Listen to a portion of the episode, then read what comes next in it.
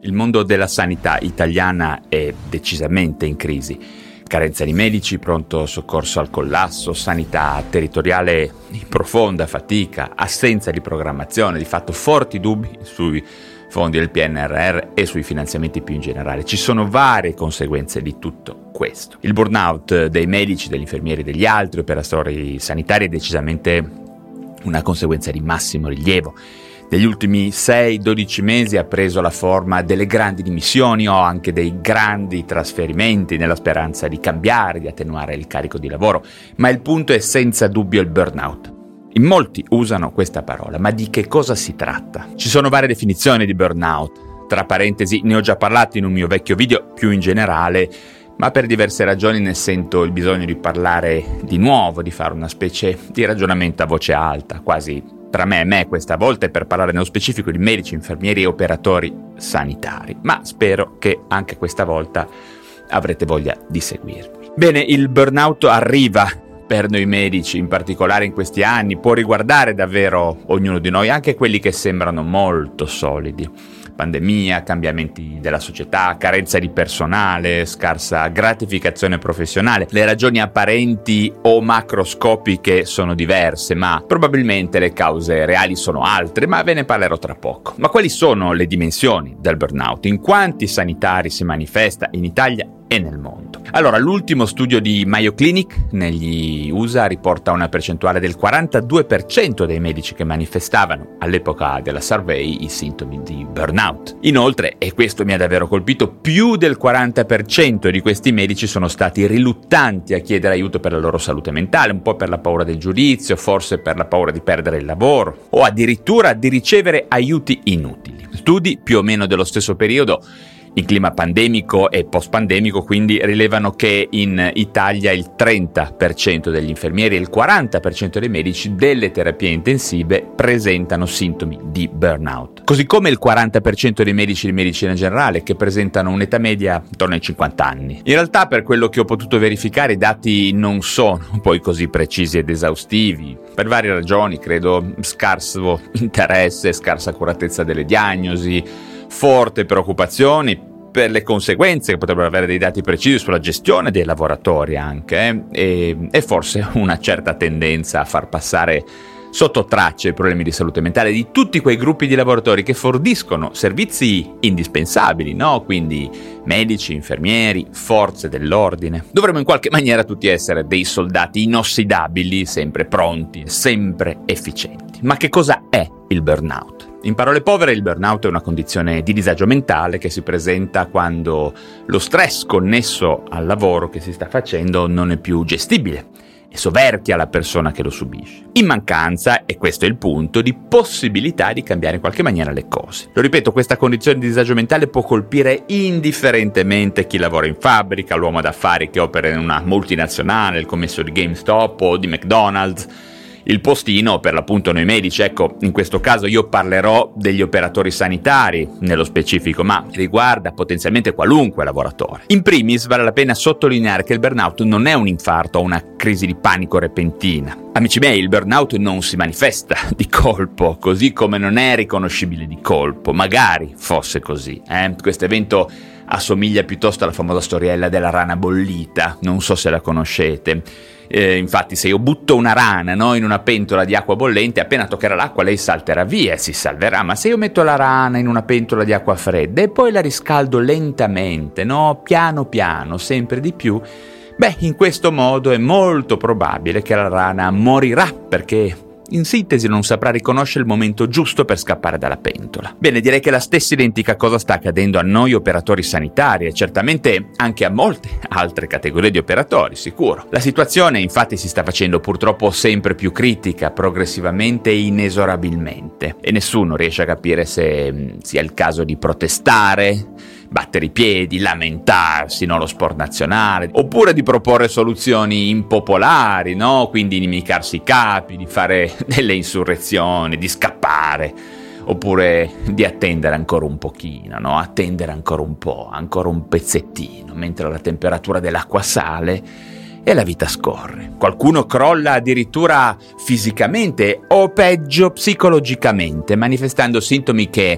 nessuno riesce a riconoscere come pericolosi all'inizio, neppure il soggetto che li sperimenta molto spesso, anche persone competenti. Abbiamo i disturbi del sonno, la tendenza alla ricerca di piaceri compensativi, no? cibo, alcol, acquisti inutili, droghe, relazioni occasionali. Spesso ci sono problemi di depersonalizzazione, derealizzazione, prostrazione, condizioni simil depressive, no? Che ti invitano a curare con i farmaci, mettiti a posto, curati, no? Che spesso non sono nemmeno risolutivi, se di burnout si tratta realmente. E intanto la temperatura sale, no? la temperatura dell'acqua sale. Poi per peggiorare lo scenario abbiamo molte narrazioni stigmatizzanti e subdole, no? Pensa alla fortuna di fare il medico, ma chi sta meglio di voi, ma di che cosa vi lamentate? Siete dei privilegiati. Certamente per alcuni di noi magari è proprio così, ma per quella piccola percentuale fisiologica, no? indifferente alla sofferenza altrui, che ha in testa solo l'idea di far carriera, arrivare al comando, che ha fatto il medico per guadagnare soldi. E se ci si comporta in maniera immorale, per pochi di noi, per fortuna, è effettivamente possibile. E badate che non ho detto illegale, eh, ho detto immorale. Nel nostro paese sono cose molto diverse, così come è immorale e spesso pure illegale l'atteggiamento di chi riesce in qualche modo a hackerare, no? a craccare il sistema in cui si lavora, il sistema sanitario nazionale, nei modi che in fin dei conti tutti sappiamo. E chi lavora in contesti ospedalieri o territoriali sa bene a cosa mi riferisco e qua mi taccio. Ok, questi operatori sanitari il burnout non lo manifesteranno probabilmente mai, ma poi ci sono tutti gli altri, la maggior parte delle persone, le persone normali quelli che non hanno smanie di presidiare posti di comando, no? devianze narcisistiche, che semplicemente lavorano per il bene degli altri, che sono medici, che sono infermieri, che sono OS, che sono psicologi, che non solo conoscono il significato della parola illegale, ma anche della parola immorale, e che in questo sistema stanno iniziando a faticare e molto. Per tornare a noi, al burnout, non credo che il disagio lavorativo, il sovraccarico, la carenza di personale, tutte le cose che ho detto all'inizio siano poi il vero motivo del burnout. C'è qualche cos'altro. Infatti noi esseri umani siamo piuttosto abituati no, a far fronte all'impossibile alle volte, a patto però che riusciamo a intravedere un orizzonte di senso in quello che facciamo. Ed è il senso che diamo ai nostri sforzi e delle nostre sofferenze, no? che ci sveglia, che ci rende determinati. Ma la presenza di senso è proprio quello che sto percependo ultimamente stia andando via. Mm? E devo dire che la perdita del significato profondo che attribuiamo al, al nostro lavoro di sanitari è probabilmente il vero motore del burnout, la leva che ci sta facendo saltare un pochino tutti. E sì perché non so se vi siete accorti che le grandi dimissioni post pandemia stanno riguardando appunto anche la sanità, i grandi trasferimenti, lo scappare, no? la voglia di cambiare, di stare meglio. Non credo sia questo il punto, no? Voler stare meglio dovrebbe essere un diritto di una persona. Ma in che modo noi medici e gli altri operatori sanitari stiamo perdendo il senso, il significato di quello che facciamo? Beh, credo che ci siano varie cause, vari motivi. In primo luogo io sto notando una pericolosa deriva verso la solitudine, sia come obbligo, no? Ma a volte anche come scelta, una specie di isolamento de facto tra noi operatori sanitari. Mi pare proprio che le persone non siano favorite nella formazione di un vero gruppo di lavoro, di un'equipe. Anzi, spesso si fa strada l'idea che il riunirsi, il condividere, il parlarsi possano essere addirittura perdite di tempo o vezzi inutili, no? Badate bene che questo non accade solo tra i chirurghi, eh, ma anche tra noi psichiatri. Ogni tanto penso addirittura che l'isolamento sia fortemente favorito anche per mantenerci un po' mansueti nella fissità della nostra routine quotidiana, per non far cambiare nulla, no? Per farci dire a noi stessi, ma magari sono io che ho ste idee strane, magari sono io che non sto bene, che sono debole, magari sono io che ho un disturbo. E inoltre in questo modo si favoriscono i piccoli scontri, no? Per i turni, le piccole rivalità, le invidie e tutti perdiamo ancora di più la voglia di confrontarci su di un piano più grande della realtà, di guardare i problemi da una prospettiva più ampia, no? più dall'alto. Restiamo tutti inchiodati alle esigenze implacabili della giornata e quando arriviamo alla fine di questa benedetta giornata vogliamo solo andare a mangiare certamente e a dormire. Qualcuno, non ricordo più chi, disse che ogni fallimento nel campo della nostra società in ultima analisi è causato da un fallimento comunicativo. Beh, credo che questo sia vero anche nel caso del burnout. Quindi prima causa assenza di comunicazione efficace. Poi un altro punto riguarda invece la possibilità di cambiare, di abbracciare il cambiamento come vera linfa vitale no, del nostro lavoro e anche di poter contribuire in qualche maniera al cambiamento, no, per essere gratificati da questo nostro contributo. Ma ditemi, quando è stata l'ultima volta che un capo, no, insomma il primario, i nostri capi, ci hanno invitato ad una riunione per discutere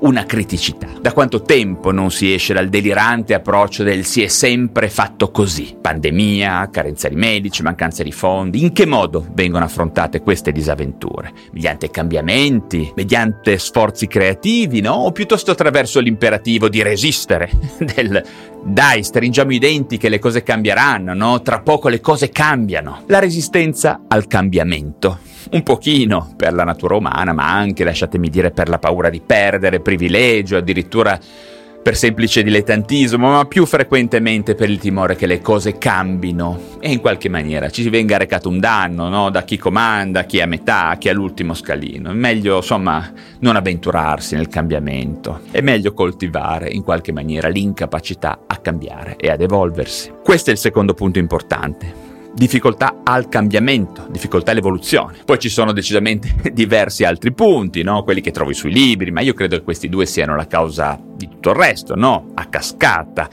Si parla sui libri di perdita di controllo sulle dimensioni del proprio lavoro, di perdita di appartenenza all'azienda per cui si lavora, di tensione tra colleghi, certamente, la presenza di frustrazioni non elaborabili, il senso di colpa, il caos, la sensazione di non avere governo, no? guadagnare poco, eh, non formarsi. Come vedete molto probabilmente la causa di tutto sta nella perdita di senso, e nelle difficoltà comunicative, quindi nelle capacità di cambiare in maniera dinamica e appropriata al cambiare delle condizioni esterne, no? Ma che cosa fare quindi? Che cosa fare quando i sintomi del burnout si manifestano? Beh, ragazzi non ci sono molte possibilità. Se le cose non sono più tollerabili, se il senso di fallimento, la sconfitta, il distacco, la perdita di motivazione, il cinismo si sono impossessati di noi, Beh, dobbiamo chiedere aiuto, no? Intanto a forse al nostro medico di medicina generale, poi anche al medico competente della nostra azienda. Andare alla ricerca di un percorso psicologico e di approfondimento di quello che ci sta accadendo, no? Non fatevene una colpa,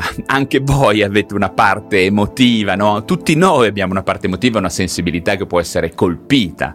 Quindi bisogna chiedere aiuto, chiedere sempre aiuto, chiedere aiuto. E se le cose non cambiano, se l'ambiente intorno semplicemente sta avendo la meglio, anche in questo caso il mio consiglio è di prendersi una pausa, di staccare. C'è sempre un posto, un luogo, un ambiente che ci può far stare meglio, no? Certo, ci saranno i problemi economici, la famiglia, le scadenze, ma che cosa c'è di più importante della nostra salute fisica e mentale? Che cosa vi può fare più male di passare le giornate prostrati, insicuri, tristi, stanchi e frustrati, no? Conviene staccare. Pensateci, soprattutto cercate di non azzardare di essere più forti dell'ambiente che vi ha buttato giù.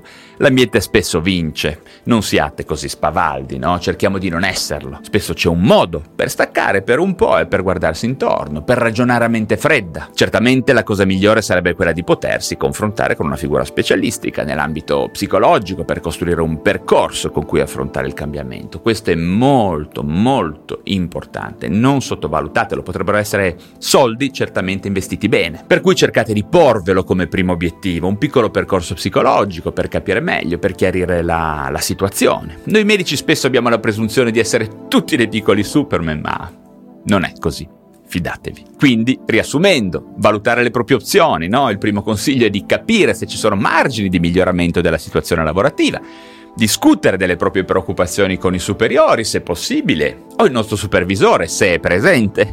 L'obiettivo può essere quello di un cambiamento delle aspettative, no? oppure di raggiungere un compromesso sulle richieste. Poi il secondo punto, lo ripeto e lo ripeterò sempre, cercare supporto, colleghi, amici, Uno psicologo, uno psicoterapeuta o i propri cari alle volte anche possono offrire aiuto e collaborazione per affrontare la situazione. In alcune realtà lavorative sono addirittura attivi programmi di assistenza per i dipendenti. In quel caso è consigliato assolutamente approfittarne senza farsi troppi problemi. Bene, sono forse andato un pochino oltre i miei soliti 10 minuti, ma come avrete capito sto parlando di qualche cosa che riguarda anche me e molte persone a me vicine, per cui prendetelo anche come un piccolo sfogo, ok? In ogni caso anche su questo argomento avrei davvero piacere di sentire il vostro parere, i vostri consigli, per cui scrivete tutto in descrizione. Grazie come sempre per essere arrivati sino alla fine di questo contenuto, se vi sono stato utile datemi un like, se vi interessano questi temi relativi alla salute mentale iscrivetevi subito alla piattaforma digitale dove mi state ascoltando per restare sempre in contatto con me. Per oggi